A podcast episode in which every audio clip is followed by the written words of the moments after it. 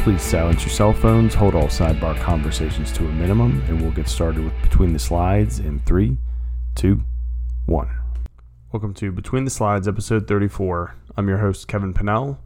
This episode is Critical Issues in EMS, and it is based on the 15 key areas or critical areas issues that the 2018 EMS Trend Report identified. And that report was put together by Fitch and Associates with EMS1.com sponsored by Pulsara and in partnership with the National Emergency Medical Services or EMS Management Association.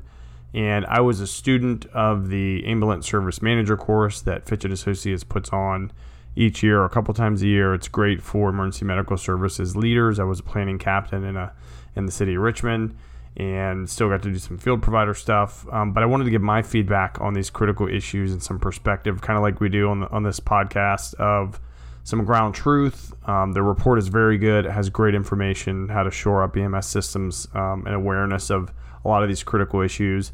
But I really wanted to speak to what I saw supervising folks, leading folks, um, even folks I didn't have direct supervision over, but and then contrast with in a previous episode where I talked about um, my time as a volunteer firefighter, the differences that I saw both when I was a, a professional or a career rather EMS captain compared to my time as a volunteer firefighter and then working for many years with career fire EMS and law enforcement folks. And, and we'll go through these 15 things as well in this episode. So, that previous episode was episode 32 on professional volunteer firefighting, where I talk about some of the things that volunteer departments can do to step up their game, or if they're already doing them, great work. Um, you'll see some of those trends continue for the emergency medical services field. So my perspective is coming into I got into career EMS and I was there for just under two years.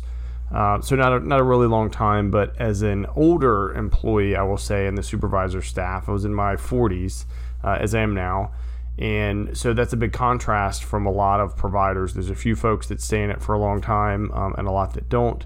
And my perspective from having been a corpsman in the military, uh, I mentioned a volunteer firefighter from also being someone that worked in the information technology sector, healthcare sector. So bringing my perspective of all those and how that fit into EMS down to, you know, being in the field and driving the medic unit or the ambulance and, and being, you know, a pair of hands carrying stuff like that. So the first thing that this report, the, the first critical issue that's identified is retention.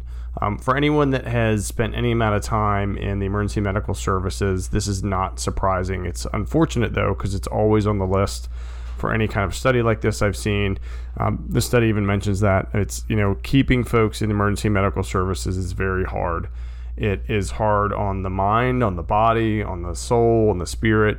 Um, you're treated horribly when you're trying to take care of folks that are on their worst day.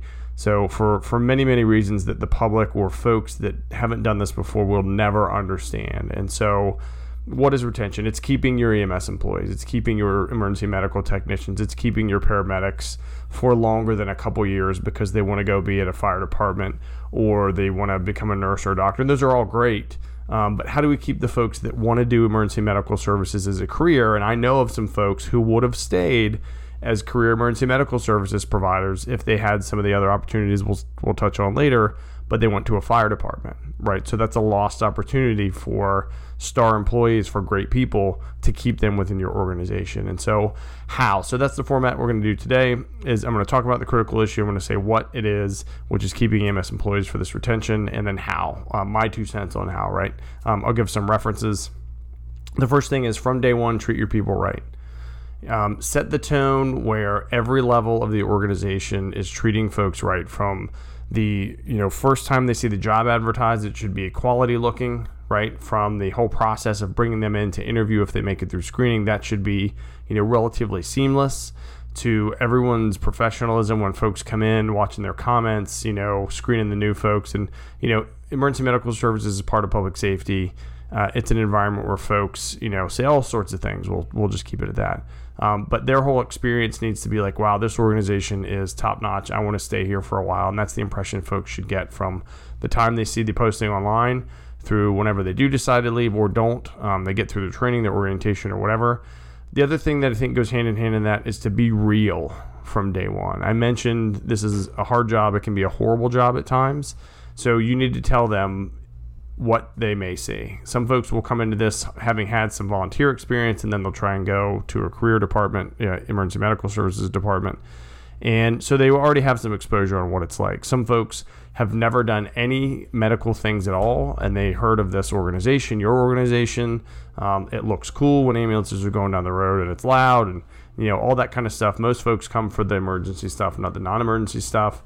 So you need to tell them what they're going to see. You're going to see people die. You're going to you're going to not be able to help some people. You're going to see folks that aren't sick, but you're going to see their parents abuse the child to get medication for them to take because they say they have a problem. All these different things and you need to really be real. And, and I know some folks that do that um, at different agencies, and, and, kudos to you all. I think of particular interest is the mental health awareness that we are going to be looking after you. We are gonna, you know, evaluate, and we have resources for you, just like in episode 28 with Ben Gomes when we talked about, you know, mental health awareness and peer support. Um, get those resources in front of your people as soon as you can in their indoctrination period. The other effect this may have is it may have some folks decide, you know what, I do not want to hold a child that's dead. And the good thing about that, through a horrible situation to relate to someone that's going to get into this business, is that one, it helps them realize this isn't for me before they're actually in a situation that gets, you know, stuck in their head and it also practically saves the organization money from putting in a bunch of training and a bunch of time and a bunch of effort to get that person either trained. Some organizations train EMTs and paramedics as part of kind of an academy like thing. Um, other folks, when they come in, they do an orientation and do some driver training and that kind of stuff.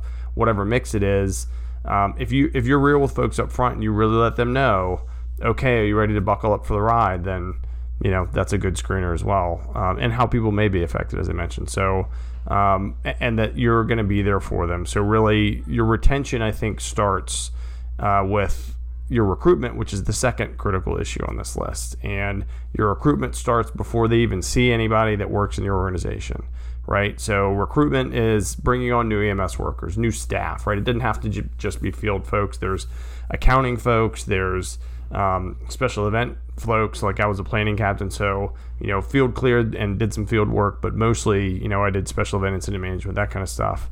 There's also maintenance, vehicles folks, supplies folks, all those things. So EMS workers isn't just uh, EMTs and paramedics. For the career stuff, we'll focus more on that a bit later. So recruitment, how do how do we get folks? You know, some of it falls under the standard human resource kind of models of go to career fairs, local ones, um, state level ones, if they have like emergency medical service kind of organizations for your state, and then the national conferences. There's so many big conferences for emergency medical services or even public safety. If you're EMS, go to the fire ones, go to the police ones, get some cross thread points, you know, with your brothers and sisters from public safety. And you never know who's going to be like, you know what, maybe I do want to just focus on EMS. And of course, that's probably sacrilege to say for all the firefighters listening out there because you know, everybody wants to fight fire, but we all know the reality. About 80% of calls are EMS anyway. But that's a, that's I think a, a bold and a good way to recruit is don't just go to EMS only stuff. Go to go to other things, particularly fire. Um, online, I have used for this uh, podcast um, Facebook advertisements, Instagram ads, um, Twitter campaigns, those kind of things to kind of spread the word.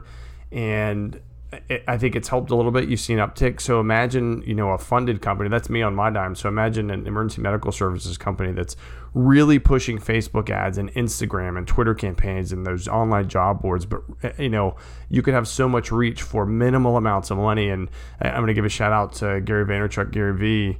Um, he has great strategies in his podcast as well talking about you know the value you get for just the ads that you can put out there. So if you want to if you want to reach new folks, particularly the new generation of folks that are on the socials, you got to get in there. You have to use those social media programs for recruitment, not just to push out all the good stuff that you're doing, but hey, we want to get you in here and and and really get that interaction. Um, billboards, I, I, don't you know I don't think they're dead, especially now. A lot of are converted to electronic, you know, so you can have variable message ones and have them all around your region or, or your city or your county.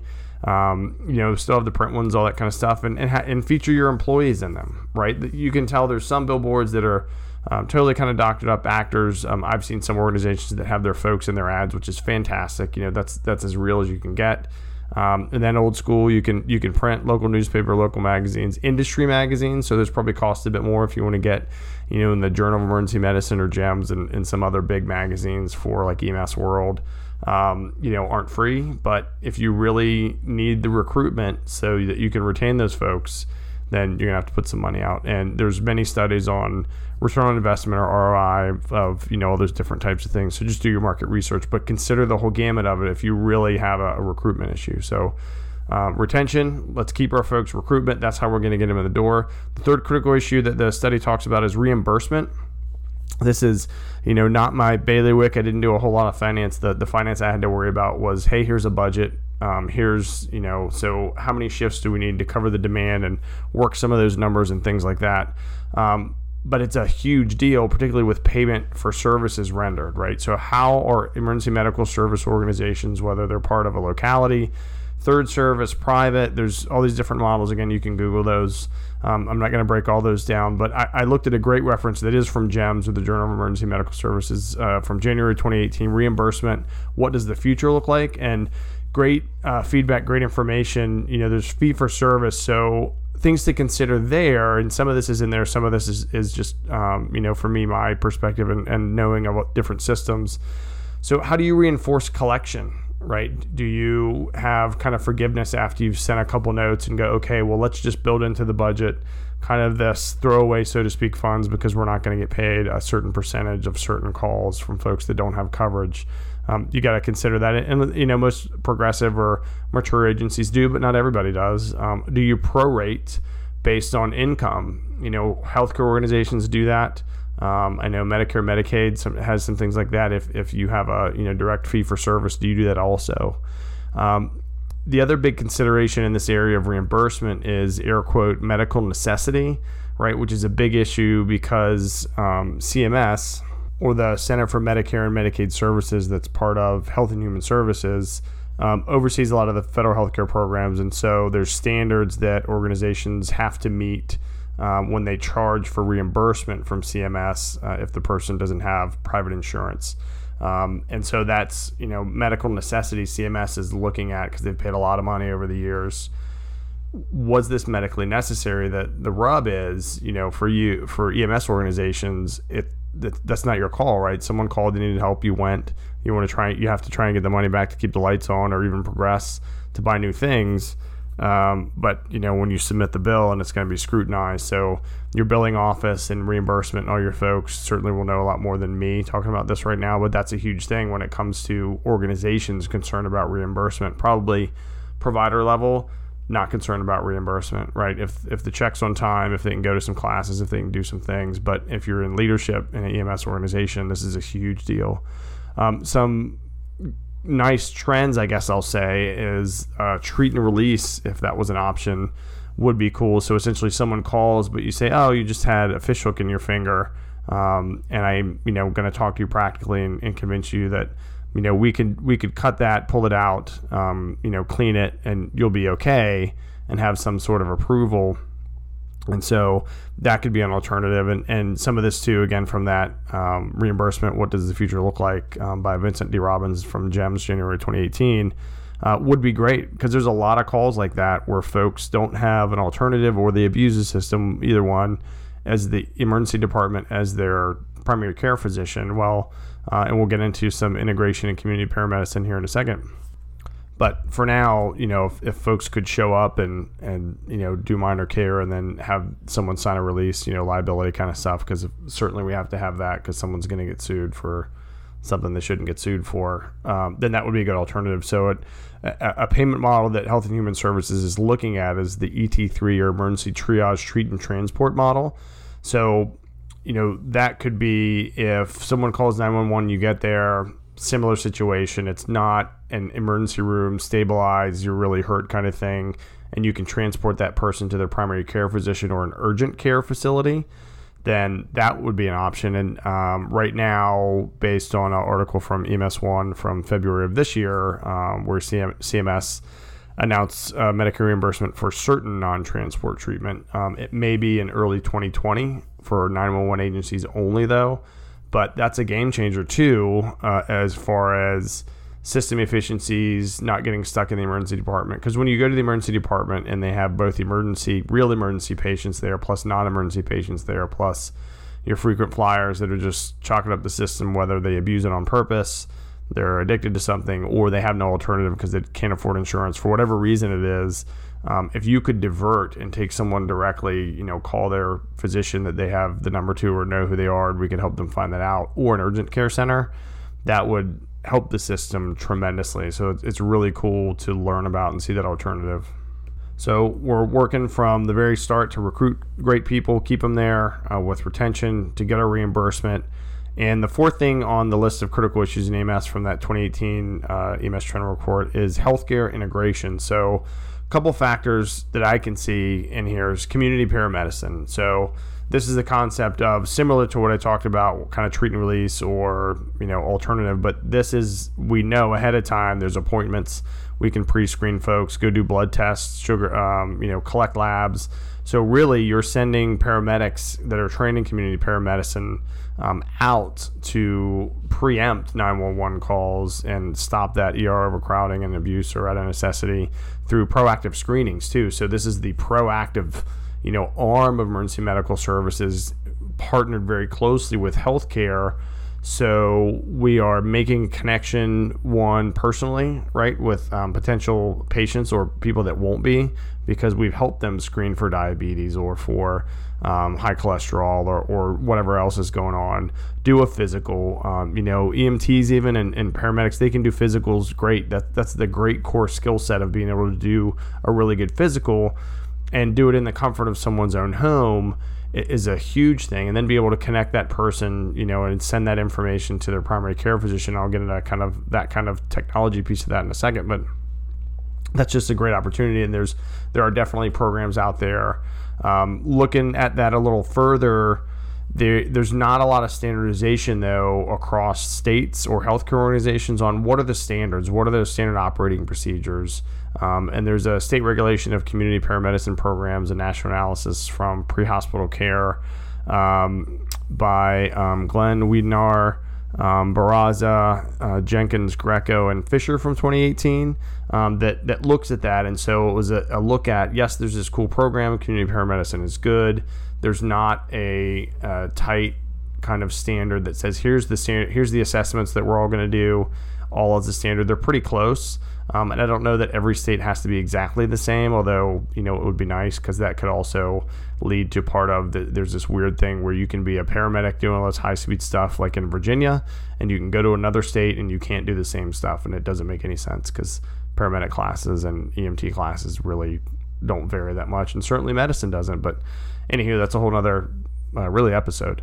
Um, so to that, uh, some some great references they had there. So if you're interested in community paramedicine and how to get into the proactive arm, if you're not already, um, the Rural Health Information Hub Community Paramedicine 2018, Health and Human Services Community Paramedicine Evaluation Tool, which is pretty good uh, kind of checklist approach to it. And then community paramedicine, a simple approach to increasing access to care with tangible results. So if you play this in slow motion while you're googling, then you should be able to get there's there's or just put community paramedicine in Google. There's tons of resources. Um, the other thing to me, especially with my you know being an IT project manager and then blending that with my healthcare experience, is the information technology component. Right. So imagine a, a real health information exchange, not just for healthcare organizations, hospitals, and healthcare, but that includes emergency medical services the first contact with patients, uh, second, I guess, sorry, 911 communicators, um, you know, the, the first hands on, we'll say, contact with patients in the field, right? So I'll say this from my time and information technology, the, the barrier to that are the businesses and the competing logos of organizations, right? The technology exists for sure. That's not what's holding things up. Connecting systems is actually pretty easy.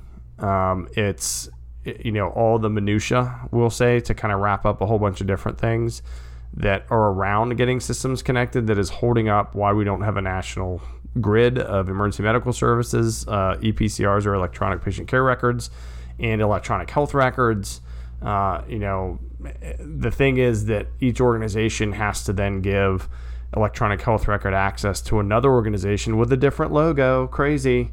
um, which you know is this this huge legal battle. And you know, folks listening to this, some depending on where you stand, are going to say, "Well, what about HIPAA and HIPAA and security?" Well, HIPAA one is not a trump card, and if you're around healthcare in any capacity, whether it's EMS or in hospital or urgent care, or whatever, folks like to use HIPAA as like a barrier, but sometimes they use it and they don't understand that if you know if you're in the continuity of the care of the same patient and you're not like spilling the beans about your part, you know, your uh, coworker's health record, like they don't understand that you know HIPAA when it's contained in, in the continuity of care for a patient is not a hindrance. It's actually helpful. Uh, and, and really, let's be realistic. What system is safe? Banks, big retail. Everyone's been hacked. Everyone's information's been shared. Um, not that I want everybody to know every medical procedure I've ever had, but you know, if we can connect them, do the best we can security wise, because that's all that's happening out there in the information technology world anyway. Everybody's just doing their best, but there's always somebody that's going to figure something out and hack it. Um, then we can make it happen. And so the other thing similar is there there are many different electronic patient care records or EPCR systems, right? So the pie in the sky of one big uh, electronic patient care record system, whether it's a bunch of different vendors that are just connected, also technically not hard to do unless it's in some super old language, which some systems are. Um, but even then, there are very, very, very smart technology folks out there, and I work with many of them and have in the past that can make systems talk to each other all day long. Um, the organizations that are in charge of those systems, that sell the products, on and on are the ones that have to decide that, yep, you know what, this is in the best interest of everybody. And so, again, that's Kevin Pennell's personal two cents with some technical know how in there. So, I think that would be a huge game changer in calling report, um, you know, syncing up your your tablet wirelessly when you're at the hospital or whatever else. If everyone was connected and were you know Wi-Fi networked and, and the information could just very smoothly. It wouldn't it would never take away the face-to-face handoff right? Because there's nuances and and you know that handoff is a is a very important time too between the the EMS providers and the hospital staff. Sometimes it's you know contentious time but you got to have that face-to-face still.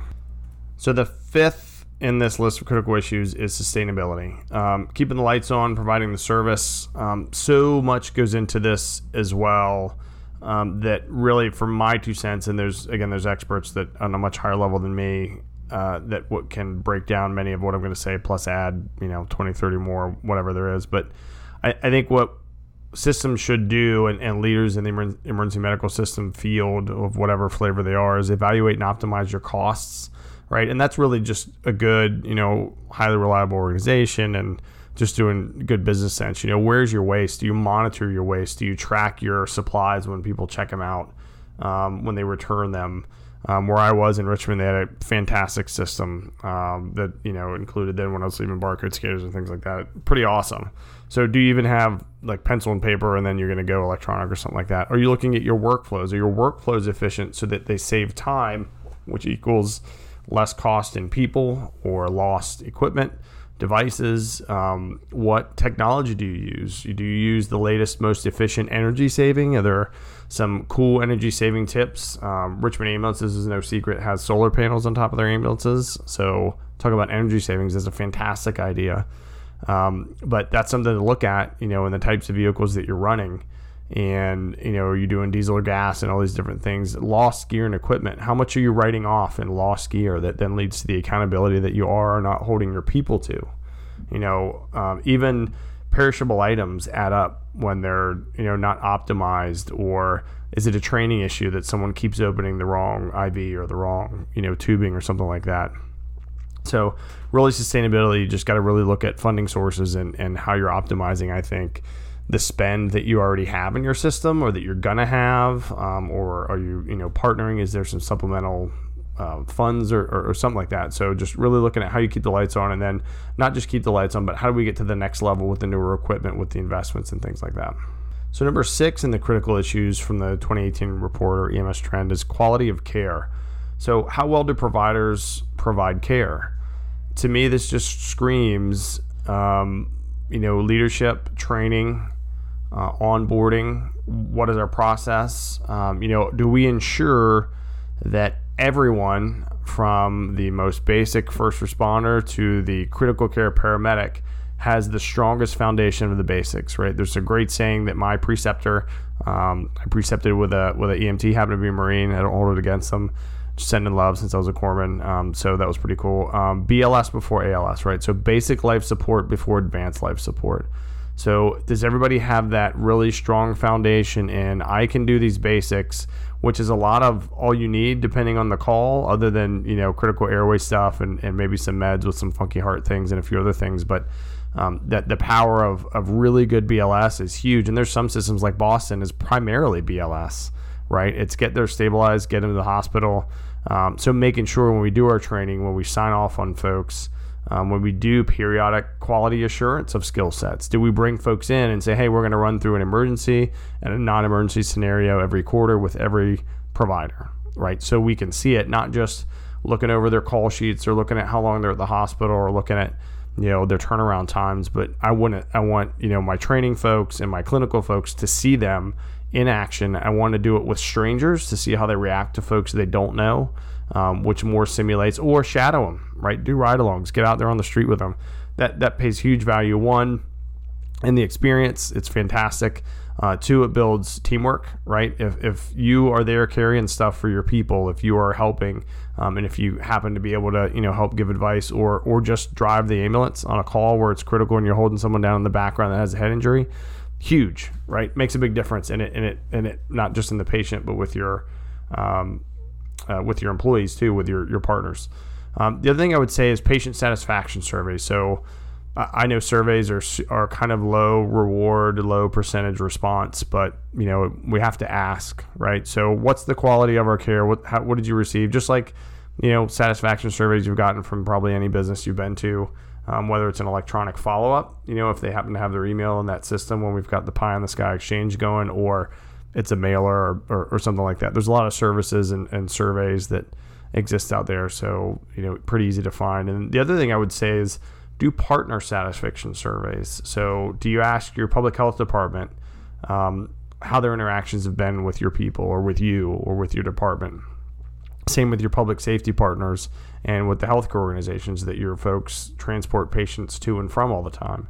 So, you can get kind of that you know 360 evaluation of your organization and again you can look up 360 evaluation you look at all the different angles but these I want to hear from the people that my boots on the ground, my supervisors are out in the field with on a regular basis. I want to know how we're doing beyond when I see them at a meeting or, you know, a council meeting or a, a planning meeting for an event or something like that. I want regular feedback on a regular basis. I think I think can help us set the higher standard for quality of care.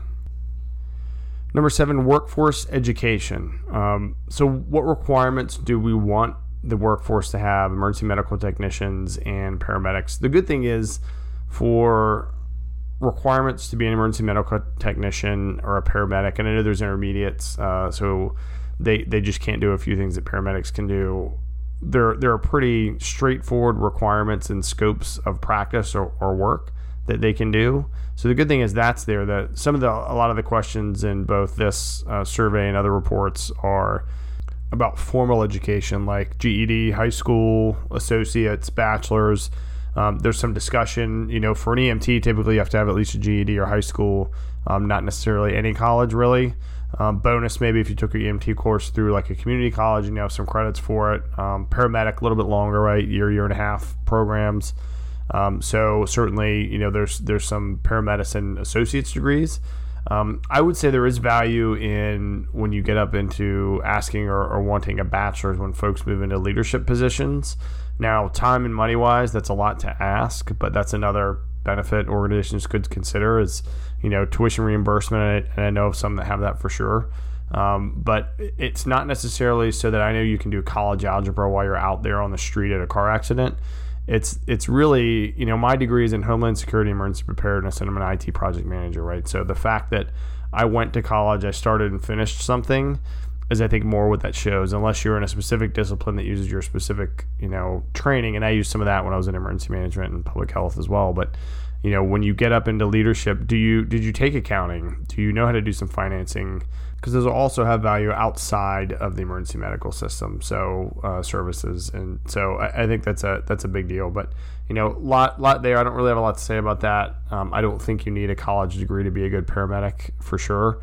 I think when you get up into leadership, more formal education that can be practically applied is helpful. So we've recruited, we've retained, we're working on how our reimbursement model, uh, we're integrating our healthcare with both going out to the community with information technology. We're, we're, sustaining, keeping the lights on by optimizing our our spend and reducing waste. Uh, looking at our quality of care, which was number six.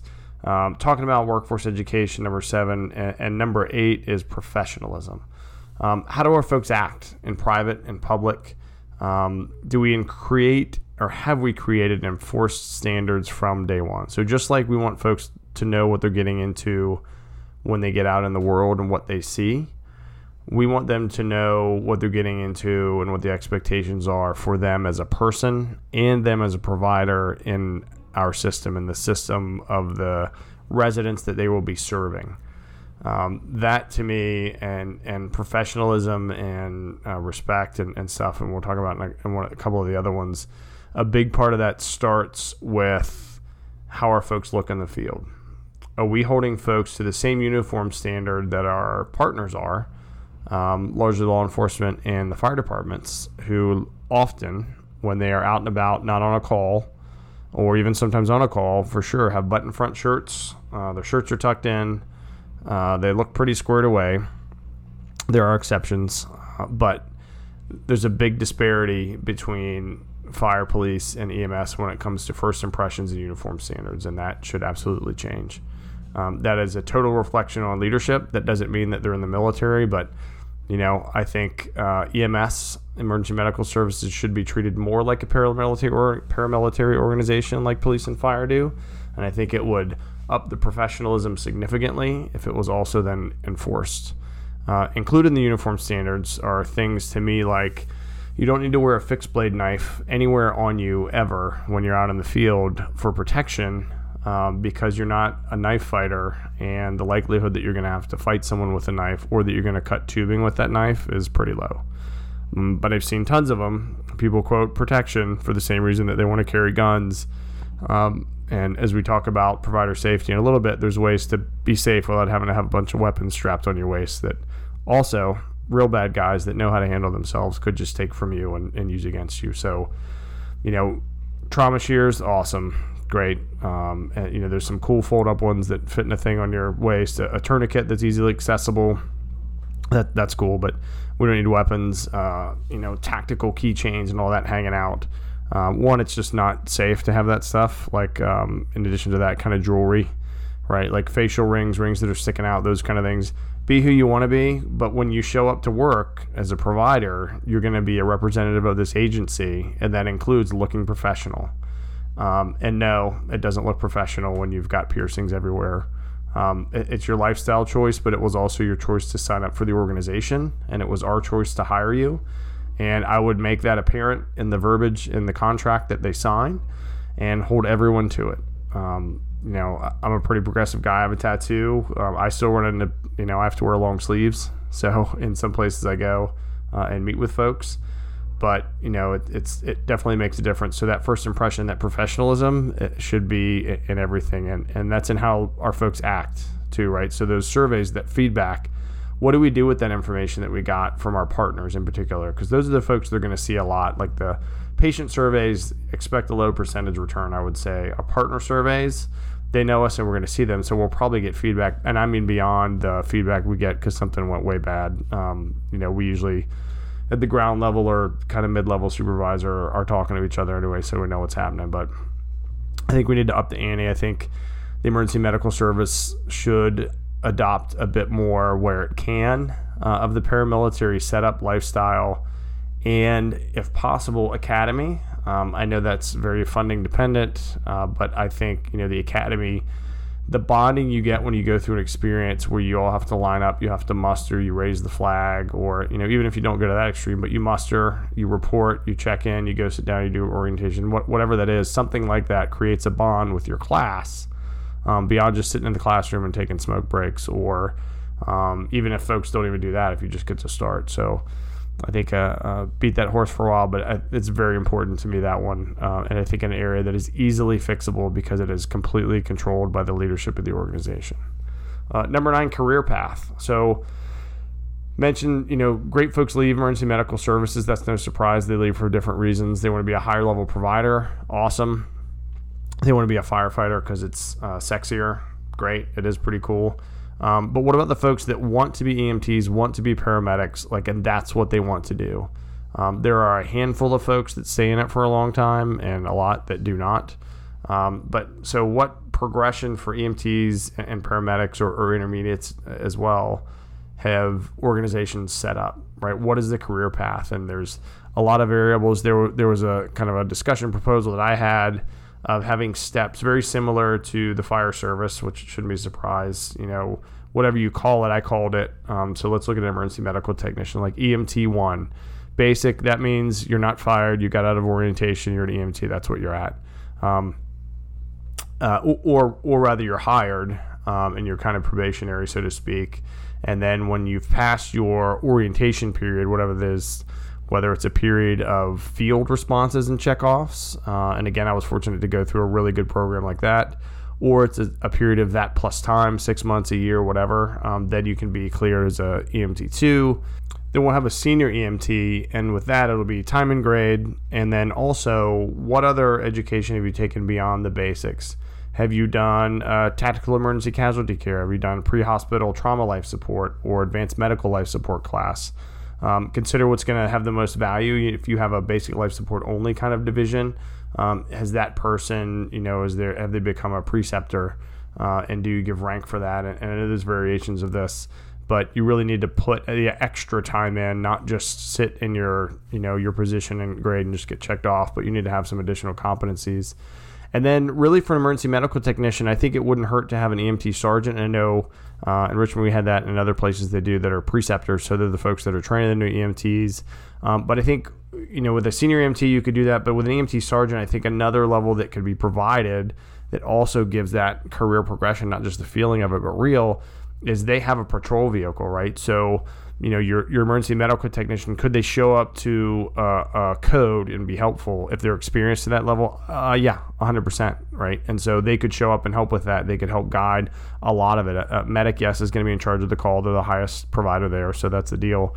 Um, they could also if you do have a basic life support division they could you know respond. Are there issues at the hospital or at the the home where your patient's getting picked up, you know, something like that, administrative in the hospital, they can go free up somebody or pick them up and help out. But it's it's another opportunity to help emergency medical technicians advance and get some leadership without having to go to paramedic school, right? If they don't have the the inclination, the time, or the money, um, this is a great, I think, career opportunity. And for paramedic, it's very similar. You know, paramedic one, two, senior medic, medic sergeant with a vehicle. So this can be, you know, the, the your augmentee um, paramedic that, that can go around and can, you know, first respond to the cardiac arrest and get there before with the fire department as your medic unit gets there and help run things and be an extra set of hands. Uh, and then EMS officers, and again, this model I saw in Richmond and it's other places. So you have your field lieutenant um, a field captain, and then a planning captain. Um, that's what I was. Um, so I went through the orientation, uh, was cleared. I was an EMT as well. I was never a paramedic. Um, I did advanced life support stuff in the Navy, but never in the field and public safety. Uh, and so the the thing I think that that helps there is if you're in a locality that has a lot of special events, having someone that does some street stuff, but primarily they're focused on the system, on the scheduling, on the special events, on the incident management. Of course, a bias, right? Because that's what I did. I was fortunate I was the first one in that position, which was pretty awesome. Um, but I think it's a good augment and a great partnership opportunity with the field ops folks um, to get their perspective. It's just like incident management teams. Me as a plans chief, I'm hip to hip with the ops chief because I'm going to put together the plan that they know best as the experts so same thing. I may know some stuff about emergency medical, but not like you know the paramedic lieutenant that's been there for six years or, or captain, and so that's huge. And then on up through the ranks, officers, major colonel, whatever you want to call them. Um, but there needs to be a career path, whether you have a glitter patch, meaning a, a nationally certified paramedic, or you're an EMT, because you know that's going to help circle back to retention to where you may then can you know through giving that that EMT in particular I'm harping on them because typically paramedics have more career paths um, but they also need valid and tangible things too, right? With rank, with increased pay, of course, comes with each of these. Um, and goals, clear goals, clear checklists, clear competencies. And, and you see that a lot in the fire departments. And it's a great model that I think emergency medical services um, should adapt for sure. Number 10 of critical issues ambulance safety, right? This could could be the ambulance itself, but you know, ambulances are they're in the city and the highway. Um, you know, is the danger the public not paying attention because we're on the side of the highway, which unfortunately we see um, a lot of has hit close to home where I'm from, uh, back in Hanover, and you know, just just day to day, folks, either either the public not paying attention and blasting through lights, or EMS workers doing the same thing, and you know that a lot of that we can control with training and stuff, but at the when the adrenaline's pumping at the you know point of impact, you can't control it so much, but what we can do is create and enforce driving standards. And, and again, I was part of a great model that had this. And then I think there's also some other things we could add is so, you know, do you screen driving records pretty um, strictly where, you know, you can have zero negative, you know, zero is the lowest you could be on, on your DMV record or, or you know, maybe even higher since we're going to be driving other people, you know, at, at high rates of speed or at least elevated adrenaline adrenaline levels because really we shouldn't be, you know, drag racing down there. But so does that recruitment initiative include a strong driving record review, right, which can help screen out some folks that that don't do well. Um, do we do emergency vehicle operator courses of you know the levels where folks get a lot of hands-on time in the in the vehicles of, of different types that they may be asked to drive and um, once we get them driving and they're cleared, do we track uh, either electronically, uh, which is really a, a, great, and there's so many different systems to do that. Um, track how folks brake too hard or accelerate too fast, and um, even with audible alarms. Uh, and and do we post them to create kind of some pure competition? You know, hey, you know, safest driving of the month gets whatever a gift card or something like that. Um, and then, of course, you know, horrible driving. Uh, hopefully, before anything happens, we'd have a chit chat with those folks. Um, and do we factor that into their into their performance review? Um, had a great uh, partner where I was there that put together a matrix on a spreadsheet of performance reviews, and included in that were driving scores, which is great because it's you know it's a complete picture of um, how long you at the hospital, what's your driving score, what's your turnaround time, how are you from people that have interacted with you, just different factors. But you know that makes a big difference just because you know and, and if you all are in this industry and, and other emergency services you know just because you got lights and sirens on doesn't mean everyone moves out of the way perfectly and it's a, a clean you know drive down the road the, the small road the big road or whatever so ambulance safety starts with us and our people with the right training and the right enforcement of the rules and the right observation and at some point frankly folks that just can't get it and keep bumping signs and blasting curbs and doing whatever. They're not cut out to drive an ambulance. And that's part of the enforcement of and the tough call of well, we want to retain these folks, but how many times do we retrain them and they keep increasing our costs by bumping up our medic units and you know wasting our time of, of having to get out there and make it a teachable moment a few times and at some point then the cost savings is from that person that's not driving safely before they actually do hurt or kill somebody or themselves.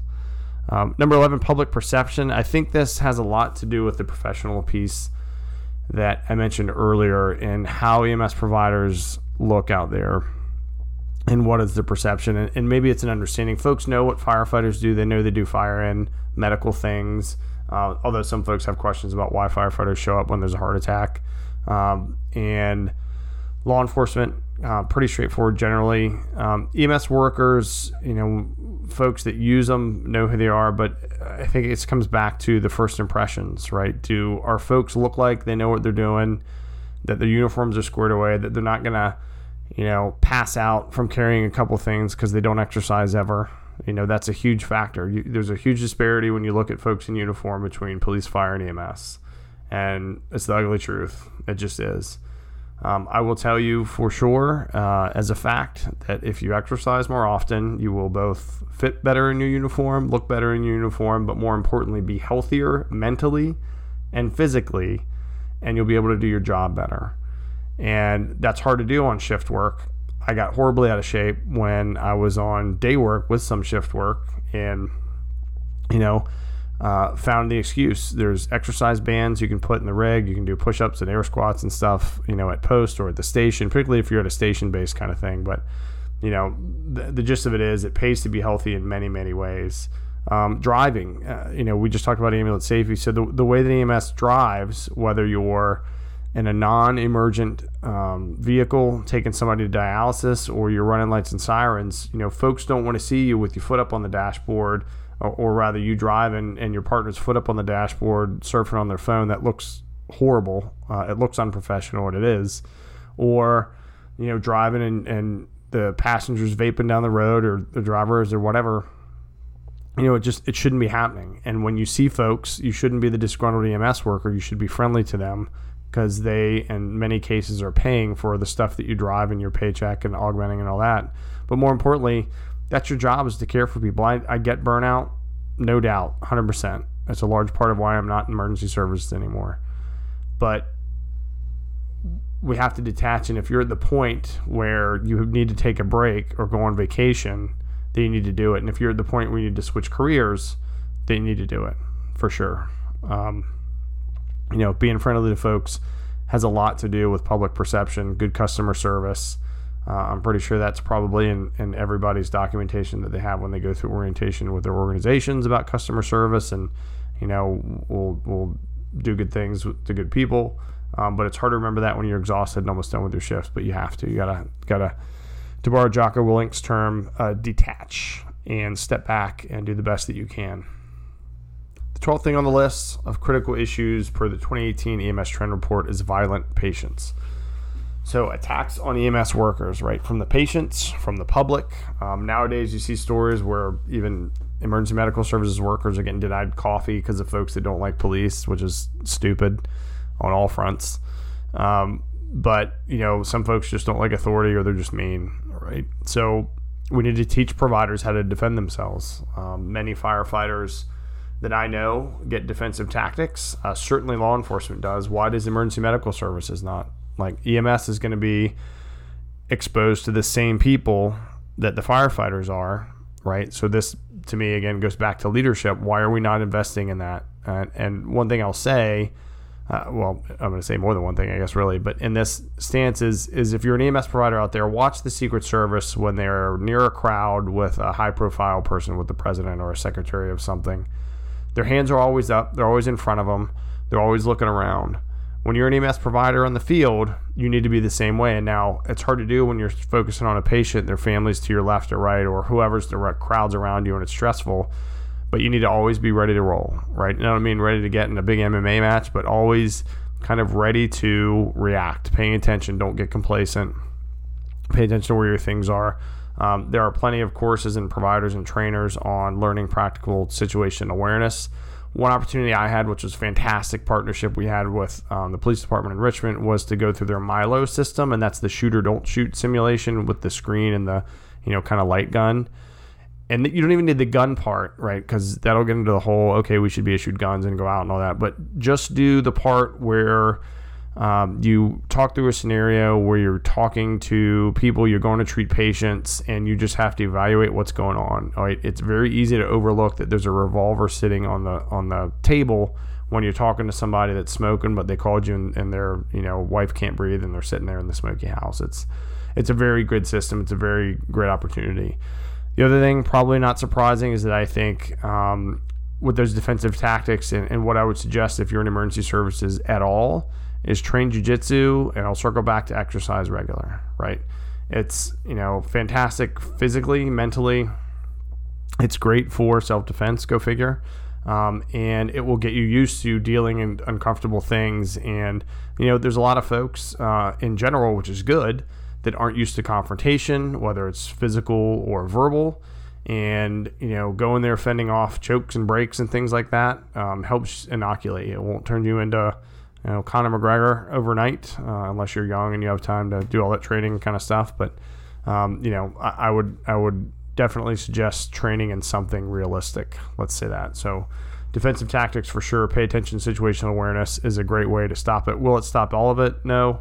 Um, another thing is make sure you have security with you or, or law enforcement. So if the scene is not safe, right, you'll fail just like on your test, Scene Safe BSI, and you don't say that, you fail.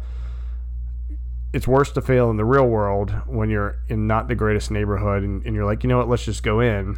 It's, you know, don't do it. Number 13 out of the 15 critical issues facing EMS, according to that 2018 report, is demonstrating value, right? So, how do we show the importance or, or the value of this system?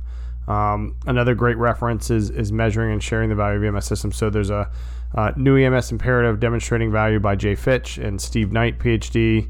Um, and in their paper, um, unit hour utilization. So there's you know some systems, or that's a good standard, which is transports divided by the number of unit hours, um, and there's different variables there. So basically, you can calculate, you know, how efficient is our system, a 0.3 to a 0.5, uh, and you can there's UHU stuff all over the internet. Heavy emphasis of that though is on emergency calls. So if you do non-emergent plus emergent, um, then that's not a, a, 100% true value, but it's better than nothing, right? It's a it's a good calculation that a lot of folks use to see, um, you know, how efficiently are our units um, responding taking the call, taking the patient, dropping the patient off, getting back in service, and and again, Google UHU or unit hour utilization, you'll see that. But that's one measure to look at. Um, looking at response times, right? So how long does it take us? Does it meet uh, thresholds that we have in agreements for funding or or something like that? Um, the variance in shift models, right? So what's the value to our people? Um, how do we balance covering the needs of the system, right? If we're doing a needs analysis by call volume and uh, where calls are and those kind of things with burnout and safety issues. You know, do you cap the number of shifts in a row or hours in a row that your folks can work? And I will say you absolutely should. Um, or, or, do you not? So, you know, when we're demonstrating the value of our systems, these are all factors that go into when we go back to a, scheduling a system, you know, that's money, right? So that's a pot of money that the people plug into the schedule right? So, hey, here's a budget. Figure out how all these providers can cover the system while also not burning them out, while also meeting the obligation we need to to keep the money coming that's going to keep them paid. So, if you want to talk about pressure on leadership and perspective for ground level folks that I hope are listening to this, um, that's the truth of what's happening in the office, uh, various offices and so that that's a big deal. So, and there there absolutely should, uh, from the leadership, be an emphasis on first how do we give value to our folks and let them have a life with their families with you know whatever they do outside of here but we have to meet the bottom line. So that, that's a, it's a very tough thing. And and you know you have to discover what the most kind of quantifiable method that works for your system is because you're going to have to have some hard data. And there's there's great references like I mentioned out there like UHU and, and other things that you can balance your your schedules and systems. Um, number 14 was volunteer reliance. So certainly in areas that have a heavy volunteer component that provide the emergency medical services. Um, you know, the the heyday of volunteer fire or volunteer emergency medical services is is I won't say completely gone, but it's certainly diminished. And you know, calls don't stop just because we can't get volunteers to sign up or, or run duty. So, you know, eventually, I think all volunteer, meaning not all of them in existence, but a locality or a, uh, organization that is 100% staffed by volunteer and that locality relies on them is going to kind of go the way of the dodo. I don't, I don't think it's sustainable forever at all. Um, there'll have to be combination systems, right, where there's some career hired folks that work with volunteers as they phase out. And in some places, it may be so bad or getting so bad that you just have to have all career. The good thing is that there are grants. So if, if it's a fire based EMS, there's this staffing for adequate fire and emergency response or SAFER grants I've seen a lot of great things happen to smaller departments as they build up with these grants. And that's a way to get staffing to bring folks on to meet the needs of the people, which is the bottom line in all this emergency medical services, right? Someone calls 911, they have to get help. And egos to just hold on to volunteer only should not be a factor in this decision at all. Um, in Virginia, which is awesome, there's also a Rescue Squad Assistance Fund or, or um. And so uh, that's another opportunity for EMS only uh, things, and it's great to help augment with equipment and training and, and other costs uh, with emergency medical. And uh, a good resource that has a list, and you do have to sign up in there. So just caveat is emsgrantshelp.com is a good site that lists all these different EMS specific grants. So, um, like I mentioned, Safer is firebase but there's other EMS focused ones. So, if you're a volunteer organization, if you know of one that's struggling, check out some of those resources Um, even I'm sure the safer folks could point you towards if, if you're you know EMS only so to speak or not kind of embedded there. Um, what you don't have to sign up for is the previous episodes of Between the Slides, which you can go to betweentheslides.com, listen on iTunes, Spotify, iHeartRadio, and Stitcher. Um, you could check out what I'm up to on at Pinnell KG on Instagram and Twitter. And we do have a Between the Slides uh, Facebook page. So I put the show notes, announcements, those kind of things like that. Reach out to me. I've had some folks recently reach out, which is pretty awesome, particularly with the project management professional tips. Um, with the volunteer, somebody that just started volunteer firefighting um, at 60, which is fantastic. So thank you to the folks that are listening that reached out, um, connected on LinkedIn. That's awesome. Um, and so the last thing is succession planning. That's number 15 so, are we preparing the next generation of EMS workers, uh, and who in your organization is going to be the next CEO? Right? Are you planning to, with your recruitment and retention, to keep folks in your system to the point where they want to take over? Um, again, you see this more in fire and police, where at least folks stay into higher ranks um, because there's a ladder, there's a step, there's some of those structures in place that we talked about earlier. So this isn't just you know, for emergency medical services, though this is the topic, but uh, as leaders, we should always be training our folks, particularly our folks that are coming up or are in leadership positions, to be your successor. I should train you to put me out of a job, right? And so, what does that mean when you're a brand new emergency medical technician or paramedic? To me, that means that we're going to provide in house leadership training, both EMS specific, right? How to run a scene, and folks can run a scene whether you're BLS or ALS. The specifics of what drug do I push and what size tube do I use is is the paramedicine part, not how do I organize people and, and how can I have command and presence. So we should provide in-house EMS specific leadership training to all levels of providers and even our administrative folks, um, and then general leadership training, right? So we want these people to be leaders whether they're wearing cargo pants on the street or they're out in the community or they do end up leaving us and they help uh, we want them to be able to lead people and lead themselves and there's many different ways and, and trainings for that we want to do cross training with partner agencies right um, ride alongs with partner agencies and that was another great example i saw in richmond um, hey, go ride with the battalion or go ride on the engine.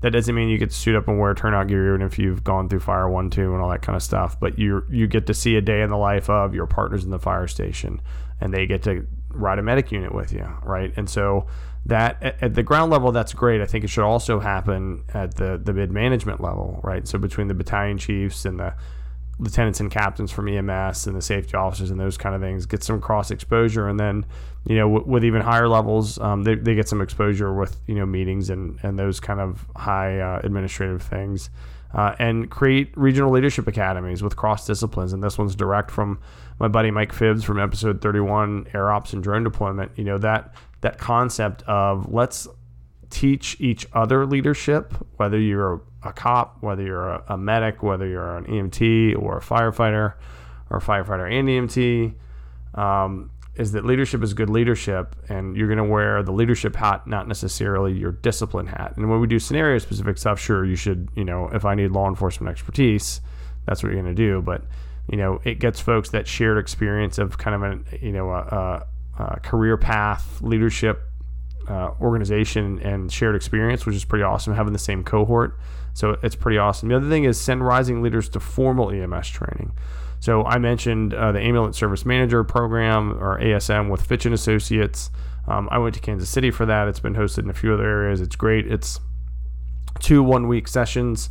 Um, they also have it for emergency communicators actually, so that's pretty awesome. But you learn a lot of what I mentioned uh, in this episode, but you learn some general leadership, some finance, some funding, um, you know, personal um, evaluation skills, which is great. You do the DISC um, evaluation.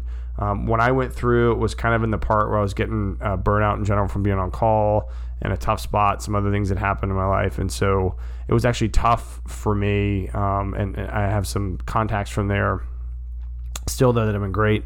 And but when I look back on it, I still have the list that I did of myself of things that I want to do to get better. Uh, and this is largely personally focused, right? Because we're not going to be better leaders and we're not going to succession plan well if we're not doing that for ourselves. Um, the other thing, uh, leadership training in Virginia is formal. There's a EMS Officer One course, so you know that's EMS specific. And and again, fire and police have these these you know officer courses. There's Officer One, Two for for fire in Virginia Department of Fire programs and, and other states, I'm sure. But in Virginia, they have an EMS officer specific course, which is pretty awesome. The last thing I would say for succession planning is to not limit the training to just white shirts and collar brass. And I mean any kind of training. Now, am I going to teach the new EMT what it's like to be on a steering committee for a multi-million dollar project right off the bat? No. Does that mean that every now and then, kind of like an intern, we couldn't have them sit in on a big meeting or a board meeting? Hmm, it's pretty good. It's pretty good exposure, right? So remember that picture of me in the office or me meeting with the colonel or the major or the CEO or the COO talking about here's the pot of money, here's the call volume we have to meet, here's the schedule we have to make, but let's not burn our people out, let's keep them safe, all that kind of stuff. People don't see that. They see I didn't get my shift, I wanted my custom shift that way, I'm exhausted. Um, all these factors. So if we can peel back the onion, peel back the layers, and show them the organization, there, there's really no secrets, right? There's because we want to know that we have recruited right the best folks that we can that we are doing everything we can to retain them from day one that when they're out there they are integrated as part of the overall healthcare system they are safe they know how to drive that ambulance they are documenting well and we are using whatever model we need to for reimbursement. We can sustain our system, our organization, that our folks are providing the highest level of care because from day one, again, we've we've built them up on the basics and, and now they're just out there working it. We are making sure they're educated, they act and looked professional and are healthy for themselves and for the organization and for the profession, that they have a career path to know that, hey, you can stay here. We are going to help you with education. We're going to, here's a checklist. We're going to work through these um, competencies with you and the public when they see this and as, as you're growing and your professionals and their perception is going to increase we're going to teach you how to deal with violent patients how to stay away from them if it's not safe for you to because it goes you your partner anybody else in the ambulance and the public's last after that um, so we're going to teach you how to handle yourself or how to stay out of stay out of places where you don't need to or wait for that security. We're going to demonstrate value by showing how efficient you are, by balancing your work life uh, for yourself and for the system. We are going to augment this volunteer force by getting grant money or talking to our locality and saying, look, we need some help and we're going to tear down that wall if there is one. Uh, just to hold on to the, the volunteer, you know, old schoolness. Um, and we are going to plan to train our successor so that we can hand off the organization and the industry to the next generation of folks that are hungry to do good work out on the street to provide the best care they can and to help the public in their worst hour. Thank you, Fitch and Associates, EMS1.com, Pulsara, National EMS Management Association for the great trend report that I referenced a lot in here and built this episode off of. From my family and friends, partners in public safety that helped me shape me um, you know held me up when i was down and and held us you know helped me work through a bunch of stuff and help expand my knowledge base in, in this area and give me a big picture on what systems involve. And i'm certainly not the be all end all expert but i hope this maybe helps one system that improves that keeps one person a little bit longer and is a little bit safer. Thanks for listening to this podcast. Reach me on the socials Pinnell instagram and twitter betweentheslides.com uh, iTunes, Spotify, Stitcher, iHeart. Stay safe out there, everyone, and Godspeed.